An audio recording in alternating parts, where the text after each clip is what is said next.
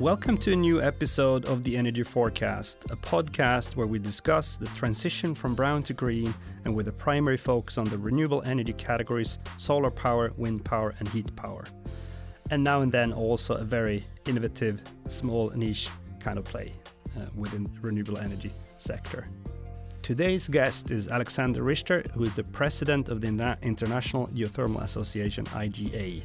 He's also a spokesperson for the geothermal energy sector at big events and in the press. And he's originally a German lawyer that moved to Iceland for love. Is that correct? That is indeed correct. Great.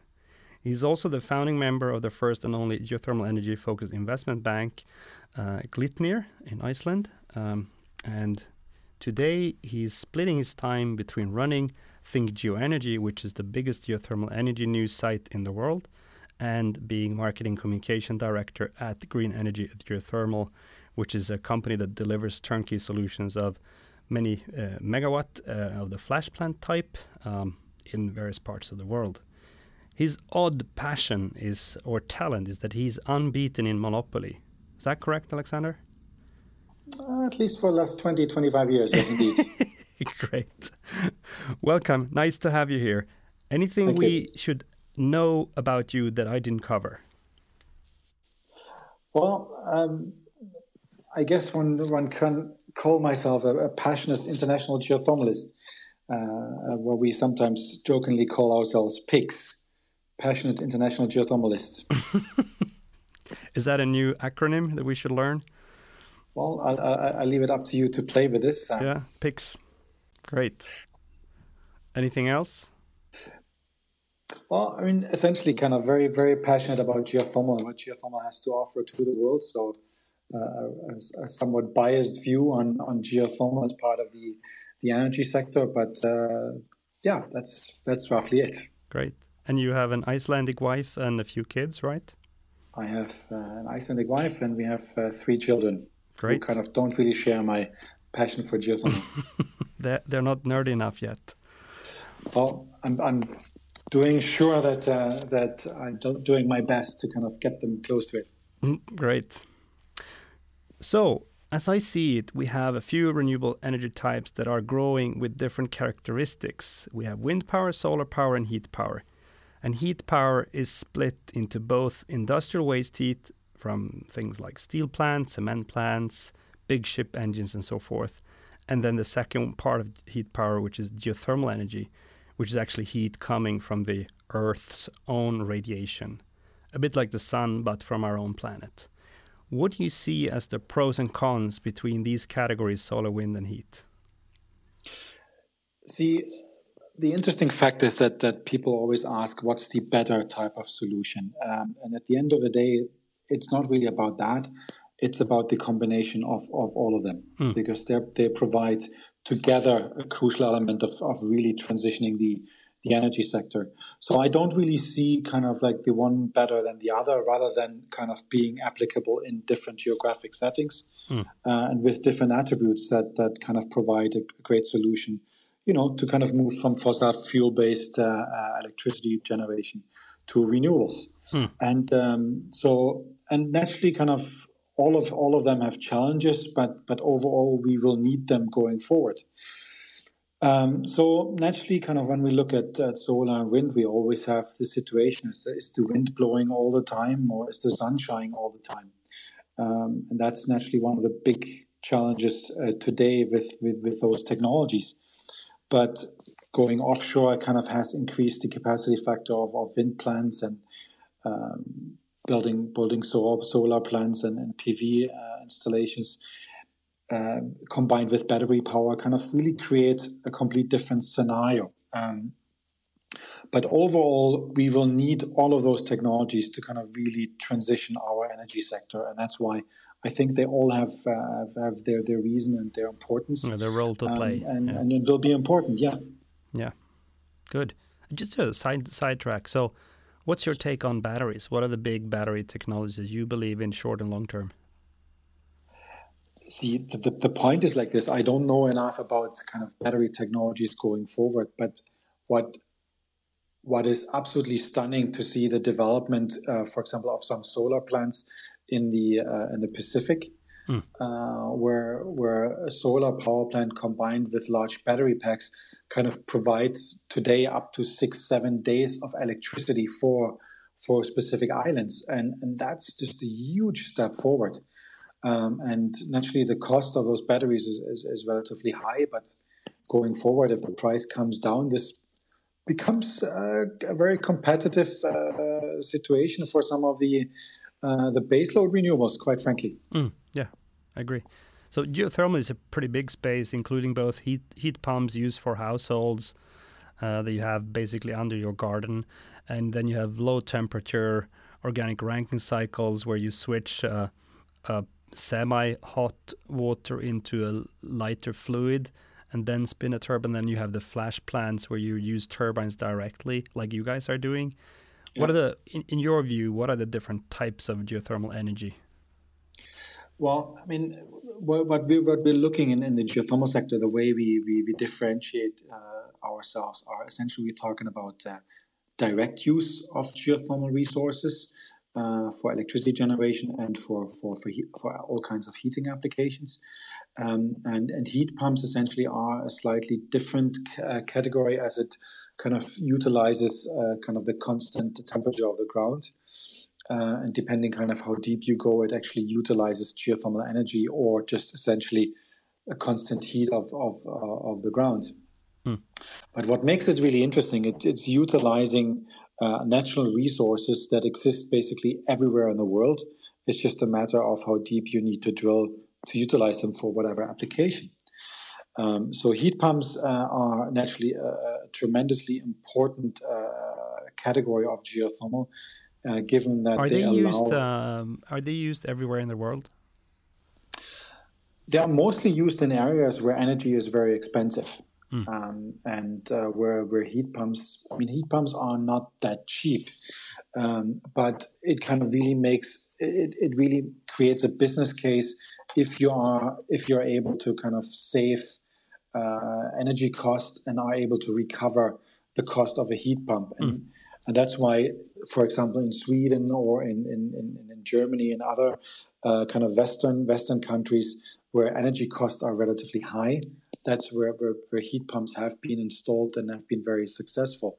It's pretty, uh, it's pretty, it, yeah, it's pretty common in Sweden. Definitely, we have one, and uh, yeah, uh, I mean, and that's and that the interesting part is like, I mean, when when when we started in geothermal, working in geothermal, we looked at kind of geothermal uh, statistics and and remarkable Sweden that doesn't really have, you know, any real geothermal potential or resources is one of the largest countries countries when it comes to, to geothermal heat pumps. Yes. So that was really surprising for us, but it shows that kind of number one, there there there is a market for that in, in, in Sweden. Absolutely. At the same time, people are, are willing to invest in a technology like this to both save energy cost and kind of do something for the for the environment. And and um, and essentially kind of creating thereby an industry in, in, in a specific country. And I think the same could apply to, to geothermal applications in other countries as well. Sometimes when I speak to like my family and some friends, I I ask them, "Do you have a heat pump?" They they go, "Yeah, many of them do if they have a villa." And then I say, "Well, that is geothermal energy, but it's just a very shallow depth, which is just a few hundred meters down. But it's it's the same principle as the geothermal, where you use it to produce electricity. Um, so on top on top of the heat pumps, what are the the main categories yes. within so, geothermal so space? we yeah so we, we so so we we the, the different differentiations in, in the world so in, in in Europe we talk about deep and shallow geothermal mm. um, and um, in, in, in the North American context we talk about geothermal power generation and direct use uh, and direct use essentially meaning that you drill for hot, for for water reservoirs uh, and, and and basically tap into the, the the heated water directly. So, so that's kind of essentially the the elements. And you mean to use so, it for district heating or heating for all up, kinds of uh, applications, yes, etc. That that's correct. So, I mean, you have and there are some some fantastic um, uh, diagrams available in a so-called Lindal diagram that kind of shows different applications utilizing different types of uh, different uh, temperature uh, ranges uh, for their for their applications. So all starting from from 20 degrees for for heating sidewalks to to 30 degrees for, for greenhouses and houses and etc etc so there are all kinds of industrial applications using heat at different different temperatures and the higher naturally the the, the temperature goes the wider the applications become hmm. um, so you can even either either have it for um, uh, for, for district heating, like I said, uh, or if you then reach a certain threshold of temperature, you can utilize it to uh, to generate electricity, and it's just a matter of how expensive it is, and uh, in in that market to make it uh, useful or not. Mm, yes. So. Uh, in in what we in these in these binary systems, what we call like for example in ORC, organic Rankine cycle systems, where you utilize a, a fluid that boils at lower temperatures, Mm. You can utilize the steam from that fluid to turn a turbine and, and generate electricity. Um, and there are different applications, large scale and smaller scale, um, that that can utilize that kind of technology to generate uh, electricity. And it's just a matter, kind of, how expensive the technology is and how expensive it is to generate the electricity compared to the electricity prices in the market, if that makes sense or not. Yeah. So it's just a, essentially so for the a modeling medium, perspective. For the moderate temperatures, like 70 degrees up to 120 something, there are the binary plants where you basically use uh, yes use yes, wa- water that is not necessarily in gas in the form of gas, but it's still yeah, it's still a liquid, and then you use correct. that to boil a, a, lighter fluid. That's that's correct. And yeah. maybe looking this from the other side. So traditionally, uh, geothermal power generation has been found mostly in, in regions where you have temperatures beyond 200 degrees Celsius at a at a depth that is economically tappable. Mm. Uh, so, but that's the, that's the space where you guys operate, or like like that is that is that is correct. Time, so, yeah. yeah. that is correct. So so so so so traditionally, that's the the, the traditional geothermal power sector. Uh, temperatures from 200 degrees and upwards, and basically you you're drilling for for steam. Yeah. So you, you basically tap in, in reservoirs where it's so hot that the water already kind of is in, in, in, a steam format. Yes. And you take it to the ground, you, you, you separate the water, or some actually resources actually have dry steam. Uh, and uh, you basically, that steam then turns a turbine in just like in any other thermal uh, power plant, like for example from coal or nuclear. Not to go too deep into it, but but you guys are doing an amazing case in Kenya uh, with this uh, high temperature flash plant where you use the turbines and uh, I, I, saw the deal size was pretty pretty impressive. Was it close to hundred million dollars or something? It was, or it was, it was above hundred million dollars. Yes, and yeah. the interesting the interesting fact here is, is that traditionally geothermal projects have been relatively large in size. Mm. So we're looking at at uh, 50, 50, 100 megawatts and upwards. Um, and for that, you need to drill a lot of wells, and that, there's a high cost involved, and it takes quite a long time to develop these projects. So, what we as a company looked at is kind of how can we speed up that development and utilizing an existing technology and create a solution that provides the opportunity to, to bring projects faster online and at a lower cost. So, essentially, also making financing of these projects easier. So we took traditional and conventional ge- uh, geothermal power generation technology like flash uh, condensing technology and just scaled it down to a smaller size, created a modular uh, uh solution uh, that can be applied on a site relatively quickly. You can utilize, for example, just one well um, without kind of having to drill uh, a magnitude of, of, of, wells before you're you're building a power plant, that and thereby speeding up development. And that allowed, for example, in Kenya, uh, the, the national power company uh, to utilize wells that they've already drilled that they haven't used to kind of put up plants on top of it and generate electricity. You mentioned, so the last time we met, you mentioned uh, a percentage, I can't remember what it was, but it was pretty impressive how big, big proportion of the Kenyan electricity that came from geothermal uh, energy sources. Yeah, it's it's interesting. So, for example, in, in, in the Kenya is a very good example, kind of on the role that geothermal can play. So, Kenya has today, I have to kind of think about this in detail. I think it's around 2,200 megawatts installed power generation capacity, um, and most of that is actually hydropower. But given the droughts that the that the country had, kind of hydropower kind of has not played such an important role anymore, and uh, the country has had to look into other kind of energy sources. And with only 676 megawatts installed capacity, today geothermal is at, at many times uh, in several months of the year above 50% of the electricity supply in mm, Kenya. Mm.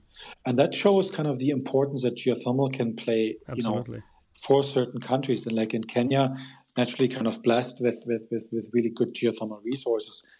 Geothermal kind of really plays an important part, not only in the in the strategy of the country, but already today in yeah. in providing kind of I've seen so on that note about the the potential. I've seen several different numbers. Some people say that the the the amount of heat that is constantly going through the crust of the earth is the potential is four thousand times the current electricity usage that we have. I don't know if that number is correct or not, but it's uh, so if we can supply the earth four thousand times around with electricity. That's pretty pretty good. Do you have a number in that domain? I mean, bigger, smaller, or we see the in geothermal essentially we look at conventional technologies basically kind of drilling directly for water hmm. um, and water resources uh, and you have new technologies like uh, engineered geothermal systems where you would create those reservoirs artificially pump down water, heat it up, and then derive it. Yeah. Um, and the conventional, we talk about conventional resources. We have currently an installed capacity worldwide of about 14,000 uh, megawatts, which is for 14 gigawatts, which is in the global context of, of the energy sector relatively small. Mm. But we believe that just from the conventional resources, we have about 150,000 uh, gig or 150 gigawatts undeveloped resources. Yeah. So that's that's a large percentage. If we would then also go into uh, utilizing so-called EGS technology, like I mentioned, um, that that that could kind of magnify this by a factor of 10. Again, please explain EGS to to the audience. So EGS, uh, called enhanced geothermal system or engineered geothermal systems, uh, are essentially allowing to kind of create water reservoirs uh, under uh, uh, in the subsurface artificially. Mm. So, so you basically um, drill and create wells. That is that is correct. Made so, by humans. Yeah, that is that is correct. So mm you would be you would be able to drill in granite, for example, mm-hmm. in, in, really deep in, in, in deep uh, areas of, of, of, the world. But personally, and, I, personally, I think I think that is. I mean, it's not developed enough yet. But personally, I think the the created uh, some people call it closed loop. They're, they use use fracking type of drilling to create these reservoirs artificially. I, I think when those types of geothermal energy are becoming more commercially available at scale, I think that's when geothermal energy can really become uh, co- comparable with wind and solar, but still base load. Is that an exaggeration, or what do you think? That is actually correct. The the, the uh, so there have been kind of done a lot of efforts in development EGS, and uh, for if you talk to oil companies today, they basically want scale. So they're looking at projects of five, six hundred megawatts and up, kind of mm. to, to be comparable to nuclear power plants or big coal power plants. So that's that's where they see a big opportunity, kind of, or they, uh, an option, kind of utilizing geothermal. Mm. And conventional systems have not been able to offer that. They, the, the sizes are relatively small compared to kind of like I said, large conventional fossil fuel based uh, power plants. So EGS actually could provide that opportunity. Um, the challenge is is that you you would have to develop drilling technologies that are much cheaper than they are today. Yes. So, so drilling is, is, is still kind of like a, the huge cost element in geothermal. And for EGS in particular, given that you need to drill in, in, in granite and, and quite deep. Yes. Um, so the, the drilling been, cost. Uh, on that note, have you been looking at the water hammering and the plasma type of drilling? My take is is that they're they're still too, a bit too early, but but maybe you've seen something different. Um, like I, am not, I'm not, a, I'm, I don't know enough about drilling uh, to kind of really comment on that. But um, what what I've seen is that there are efforts made uh, in laser drilling, in in in, in, in water hammering, uh, in in all kinds of. Uh, the latest I saw was with some lightning, uh, where you shatter the rock and, and then and then kind of more easily drill. Um, so there are a number of like a lot of efforts made to kind of really develop drilling technologies that could speed up uh, drilling and make it make it cheaper. Um, so I believe that that these technologies will happen. Um, there is there is development. Uh, these technologies are being applied today, um, uh, mostly in the oil and gas sector. Um, so I believe with the funding that comes from the oil and gas sector, uh, that this will happen. The question is if it will happen quick enough for the geothermal sector, mm. Mm. Uh, because the, the the cost is still that high, and the cost of other renewables is is is, is falling so dramatically that the question is if if when EGS will be will be ready uh, as a as a conventional or as a, as a proven technology if it will be able to, to, to compete on a cost perspective. Yeah, so that's, created, that, that's the big question. The created yeah. uh, wells, uh, are they going to be competitive Ex- from a cost perspective fast enough? Exactly. Yeah. Exactly. Mm. But what is what what makes EGS interesting is that the that the EGS systems that that, that have been uh, you know promoted for, for, for many years and on uh, as, as a research topic we could easily utilize the technology today in conventional geothermal development to both speed up development and extend conventional development uh, in, in countries that maybe not have kind of volcanic resources like yes. Iceland, Indonesia, and other countries have.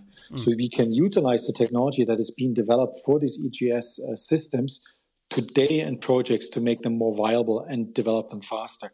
So by that, we could already extend kind of the development of conventional resources today, which makes it actually really, really interesting.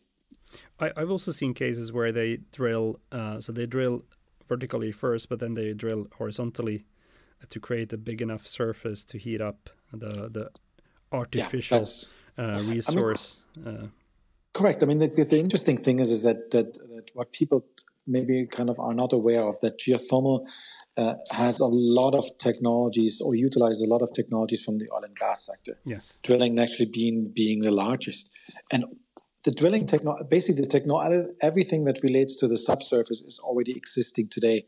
Uh, for for the geothermal sector, mm. so vertical drilling, directional drilling. Uh, I mean, it's amazing the technology that exists today, and to see how far wells can be drilled and, and D-line from from from, from, think, from vertical loss. Yeah, I, I totally agree. Uh, do you think that the I mean, since the oil and gas companies and the oil and gas industry have a lot of the competence that you need to make successful geothermal energy, do you think those companies like the Shell and the BPs of the world and the ExxonMobil will they make a leap into? I, I know they're doing things in geothermal, but it's still very light you think they will take a bigger leap into geothermal eventually? I mean, soon they're forced to forced to more or less shut down a big part of what their money stream is today. I mean, this is this is a very interesting question. Has been asked over the years again and again, and with with a high oil price, naturally the the, the oil companies were not very interested.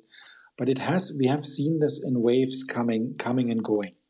So, for example, a lot of the geothermal that was developed in the 80s kind of happened after the oil crisis in the 70s. So, a lot of that early development in geothermal happened around that time in the US and elsewhere. Hmm.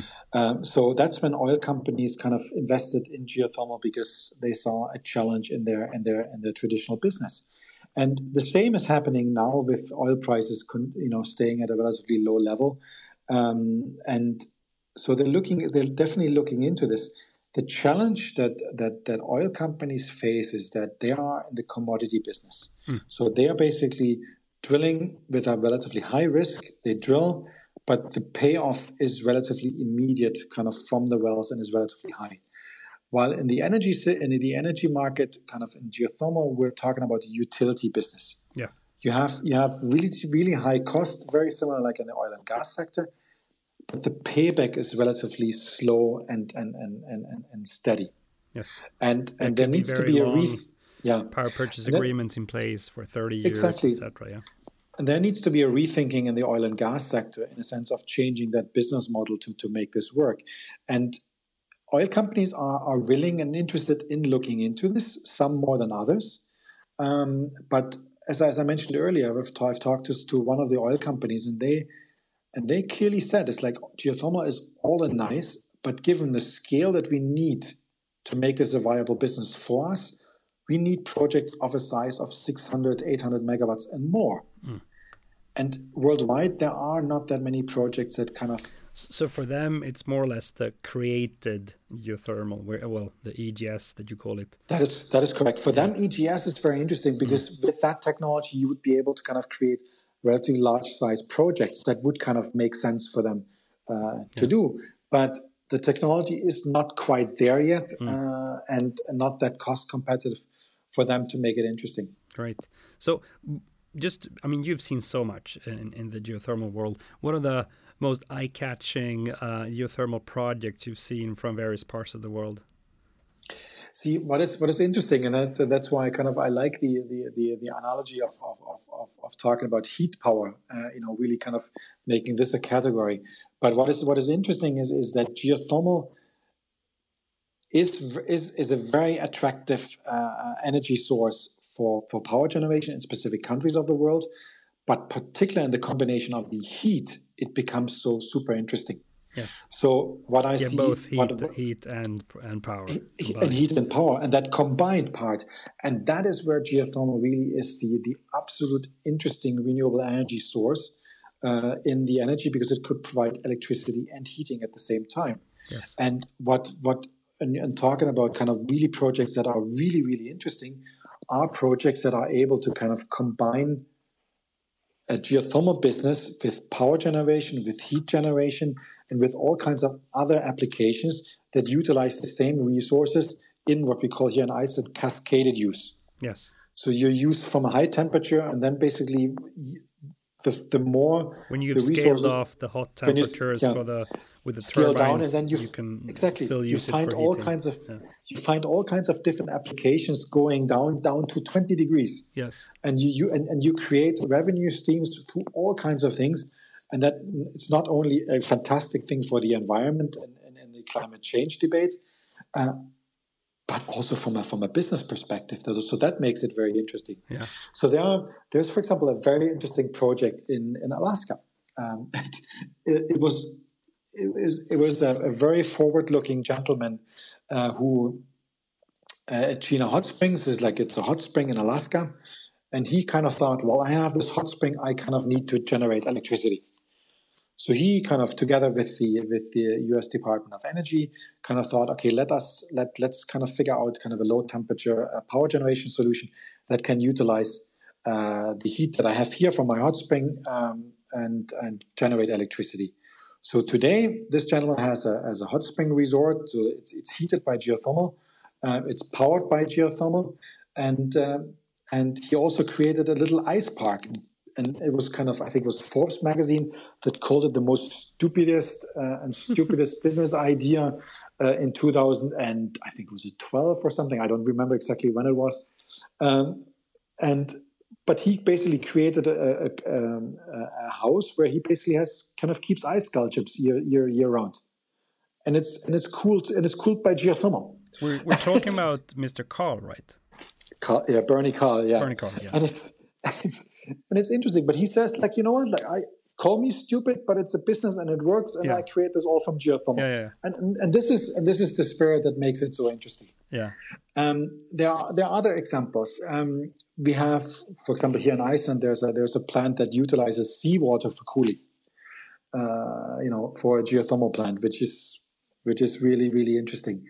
You have uh, a geothermal power plant in, in Kenya that utilizes the, the, the, the wastewater for for bathing, um, and uh, you have a small um, greenhouse operation that utilizes uh, geothermal wells for heating and electricity, and uses the CO two from from as, as well for the uh, for the greenhouses. Um, but one thing that is becoming uh, tremendously interesting is utilizing the the minerals that come out of the geothermal brine that you kind of take to the surface. Um, and there are efforts being made in, in California. with those? Uh, for example, to kind of derive lithium mm-hmm. out of out of geothermal brine, and lithium naturally is is, is a big ingredient in the in yes. battery technology. Uh, not not last but not least, kind of electric cars. Lithium exactly is, is not uh, so, available. Yeah and it's and it's a very valuable, uh, uh, rare uh, metal. Mm. So if you're able to kind of derive this from a from a from a geothermal power uh, plant, and you create additional revenues and create something that is in high demand, this creates fantastic examples. You're really good but, at these multiple uses, I must say. Yeah, it's it it, it, it makes it makes it very very interesting. And uh, but there's but there's one trend that I kind of think will kind of really be a tremendously interesting element for the future, particularly in geothermal, and that's distributed energy. Yeah. So traditionally in geothermal, like like like I've like I've said before, you need to drill a lot of wells uh, to to make a power plant work. But in today's world, we kind of see more and more distributed solutions. Uh, for example, in Africa, where you have little solar stations heating certain villages, and you don't even you don't even put transmission lines anymore. You utilize kind of localized sources. So with with new and smaller power plants, uh, you actually kind of can create that distributed uh, energy also with geothermal, and that makes it very very interesting. Yeah, yeah. and it will be very interesting to see in the future how this works. So there are projects, like I said, in in, in Japan where, where people are afraid to kind of to drill, but if you can utilize kind of uh, naturally occurring hot springs and the, the, the, the off water from those hot springs to generate electricity on a really small scale, still making an impact, then this is a fantastic case. Yeah. Same J- in Japan Australia. And, Japan and Iceland aren't very different in that sense. Both countries with a fairly easily available hot water or even steam. Yeah, but I mean, like like like like I indicated, I mean, there's so many geographics in the world where where geothermal is is is not utilized because people think they don't have geothermal. But for example, even Australia, you have small uh, geothermal plants being being developed that mm. kind of could utilize low temperature resources that even exist in Australia. What do so you think? Sorry, continue. Yeah. So, so there are a lot of opportunities worldwide for, for geothermal applications. If it will play that tremendously big role on the power generation side, who knows? but in that seen. combination of heat and electricity and in the smaller scales, there's a huge untapped potential. Mm, mm. Why do you think so? Eastern Europe has plenty of fairly easily available uh, hot water. Why? And, and it's today very much driven on the power side by coal plants and some really old nuclear plants. Uh, it's a part of the world where the fundament for geothermal energy is great. I mean, a lot of hot water. Uh, actually, don't, don't have to drill so deep, but still, the development hasn't really kicked off there. It's still very. I mean, there are things happening, but it's still what I've seen at least very little compared to the potential and the match high electricity price um, a lot of percentage coming from coal and these really dirty sources, and a fantastic substance for geothermal energy. Yeah, the the interesting enough is we, we, we when I was working for the bank, we were looking at, for example, district heating systems in, in, in Eastern Europe, and the challenge there is that that the uh, that the owners of the utilities are often Western uh, gas distributors who are not really interested in looking into different uh, into different resources that essentially kind of destroys their business. Mm. Um, and there are political games uh, in, in, in, in the way as well, where where Russia wants to sell its gas. Um, so there's a lot of political, uh, a certain political uh, sphere here that makes it very difficult. The political support is lacking. Yeah. So, would you on, on that note, what do you think needs to be done uh, by governments and the public and so forth to uh, to speed up the development, for example, in Eastern Europe? What are the political um, things, I mean, political initiatives that needs to come I into think, play? I think what is very obvious, uh, and and examples like China and Poland show this, is that that fossil fuel based heating is a big health issue. Mm. Uh, so the smog uh, above the cities in Poland and, and, in other parts of Eastern Europe is is tremendous and has a huge health effect. Uh, you know, and and and yeah, on is, top of the CO2 effect for for the for the climate. Not, not even not even looking at the CO2. Yeah, yeah, only the pollution just just part, just yeah. just the, just the pollution part, and and and this is and this is where, for example, the Europe, European Union has taken a big part uh, into uh, you know pushing the heat agenda, because today in in, in, in the European Union about forty four percent of all energy demand, and that includes transportation and electricity and, and electricity. So just the just if you just take the heat and cooling demand in the European Union, 44% is is, is for heating and cooling. Mm. So that shows the tremendous importance of that of that particular sector. And what the European Union is doing now is they're, they're pushing and supporting both policy development and um, um, and financial support for developing renewable resource uh, uh, deployment for the heating and cooling sector in Eastern Europe. Hmm. And it's actually starting in, in Poland. So Poland actually is pushing forward with, with, with heating uh, through geothermal, uh, with big efforts being made. And the idea, and that makes it really interesting in Eastern Europe, you have in Eastern Europe a lot of um, existing district heating systems fueled by biomass, etc. So what what what uh, what geothermal would allow is basically utilizing this existing district heating system and kind of replace them and, and uh, or replace and the heating source and just feed it feed yeah. it in. Yeah, yeah. And and if and you still, if you like then, you mentioned earlier, shave off uh, the top temperatures and produce electricity based on that, and then the the rest you send into the heating system, and like you said, the lower temperatures even go into heating up pavements, etc. Exactly, and Yeah. the and and and uh, Hungary, for example, is another country that is actually kind of really pushing on that direction. Mm. Yeah. So so that's that. There's clearly something happening. Great. So I give you a few objections. Uh, doesn't mean I agree with them, but there are a few things that often pops up that are uh, comments against geothermal energy.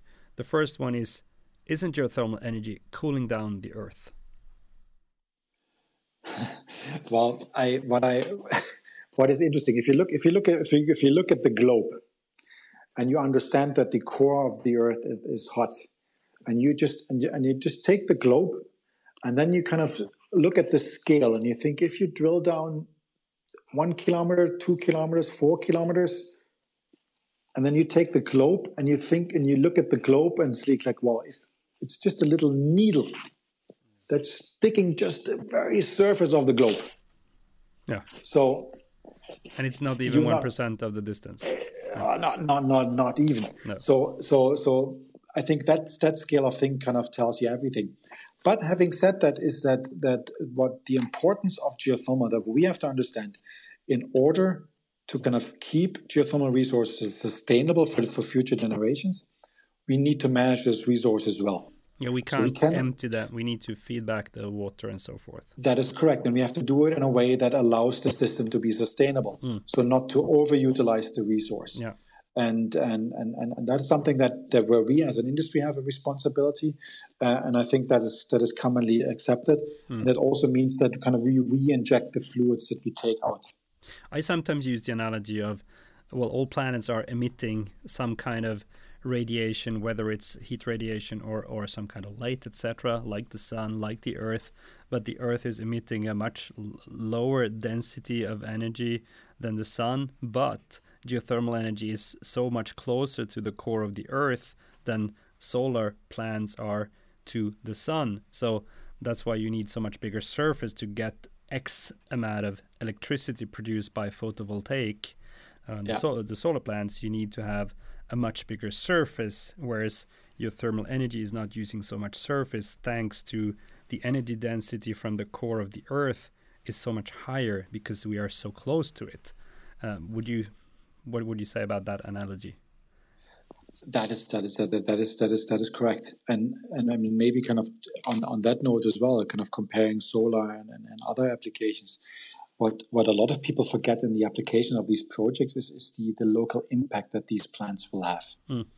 um, you know be it with taxation or employment uh, and, and other business opportunities and economic development and if you look at solar installations and wind installations essentially you set you set these installations there you put a cable there and the local population doesn't get anything for it Yeah. And that's why solar projects, and particularly also a lot of wind projects, increasingly see opposition. And that's why you move, for example, to offshore uh, locations. Geothermal, on the other hand, kind of provides some really local benefits. Uh, you know, it provides okay electricity. Yes, you, you could also just sell it in the grid, and the local population doesn't have anything from it. But the job creation and the tax revenues that you create on site with geothermal plants is, in many many countries, much much higher than any other renewable source. So that makes geothermal really, really attractive. Yeah. Plus, you have economic developments through the direct use because that's an, a very localized source and will have to be used very local. And that creates economic development incentives that kind of are very, very attractive. Yeah, yeah. And that makes it makes it really an interesting business case for uh, local municipalities Absolutely. to look into geothermal.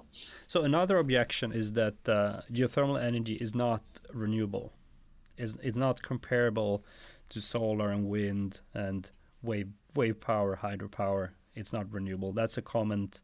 I disagree, but that's a comment that I hear often. Um, the question is naturally calling it renewable or sustainable. Mm. Um, the as, as I indicated before, when we talked about cooling down the earth, it's about how we manage the resources. Um, so I mean, if you if you put too much wind turbines up, I mean, you're blocking the, the, the wind for the other turbine as well. Yes. So and this and the same and the same applies to geothermal. I mean, you need to manage those resources well enough and not build too many plants at the same time to kind of maintain the sustainability of the of the resource. So it is. I mean, the the, the core of the Earth is hot and will remain to be hot. Yeah. Um, and it it will continue to to to to, to be heated, um, and it's it, it's the way we utilize it on the surface that kind of you know determines the sustainability of the resource, and yeah. that is something that the industry has understood and is now kind of really managing well. And actually, in in in, in most of the uh, countries that utilize geothermal today, their legislation demands certain sustainability and environment uh, environmental measures that mm. kind of make geothermal a renewable or, or sustainable energy source like any any other of the renewables. Great. So uh, moving on to a completely different layer, do you think, and this is kind of a yes or no question, and then you can elaborate, of course, on it. Is it possible to reach the Paris Agreement's Sustainable Development Goals in 2030? I sure hope so. Yeah. simple, simple as that. Yeah. We have no other choice. I agree. Yeah. My last question is is the trickiest one, and this is actually the the core of this program. What do you think? So when we've moved from brown to green, when all electricity or close to all electricity is entirely renewable, what do you think the energy mix will be and why? And you, I mean, you're free to answer in whatever way you want. That is that is hard. That's hard to say. But what what we will see, we will see in the future, we will see not one dominant energy source. We will see a wide variety of, of different energy sources uh, worldwide, uh, with certain with certain regions uh, with, with, with more solar or wind power, uh, or even tidal power. Uh, we will see certain countries with a large percentage of geothermal. Mm. so it will really differ where you are in the world. But looking at the global picture, uh, the picture will look very different than today. We will not have, have the dominant energy sources like coal or hydro or, or others. We will have a wide mix of different energy uh, technologies. And like I, like I indicated, the, the whole issue of batteries will also change uh, the scale of things for, for, for example, for solar and, and, and wind. Yeah, I, I mean, we, in general, very positive. I think there are enough already. I mean, there's a lot of technical development, but already today there are enough technologies to to change it to move move uh, move the direction. exactly. And and we will and we were seeing a lot of interesting new developments. I mean there's a there are good examples in for example in germany where uh, just under the, the, the parliament in, in, in, berlin there's a there's a water reservoir where uh, in the in the summertime uh, from the cooling system of of the parliament uh, the the warm water from the cooling system is pumped down into a reservoir below the, the, the parliament. And in the wintertime, when they need warm water to heating, mm. they derive that hot water from the from the reservoir underneath to utilize it for heating. That kind of has a huge, tremendous impact on, on, on, on the heating cost of the building and, and it allows also in the, in the, in the summertime uh, to cool. And innovative things like this will we will see much much more. Uh, utilizing, for example, waste heat is, is one of those examples. Yeah. Uh, we, we've only seen the surface of what will, what will come, and I and I cannot predict what the future will hold, but we will see a lot more exciting things like that. I think that was a good ending comment. Thank you so much to, for today, Alexander. It was a pleasure having you here. Um, you have very deep insights into the geothermal space. It was a true pleasure, and I'm very grateful that you could make it. Well, thank you so much, and, uh, and keep up with your podcast. Thank you. Take care. Okay, thanks. Bye. Thank you for listening to the Energy Forecast. We're interviewing thought leaders, scientists, politicians, vendors involved in the transition from brown to green. This episode was sponsored by Climeon, the world leader in converting low temperature heat into electricity. Please subscribe to the podcast for more episodes.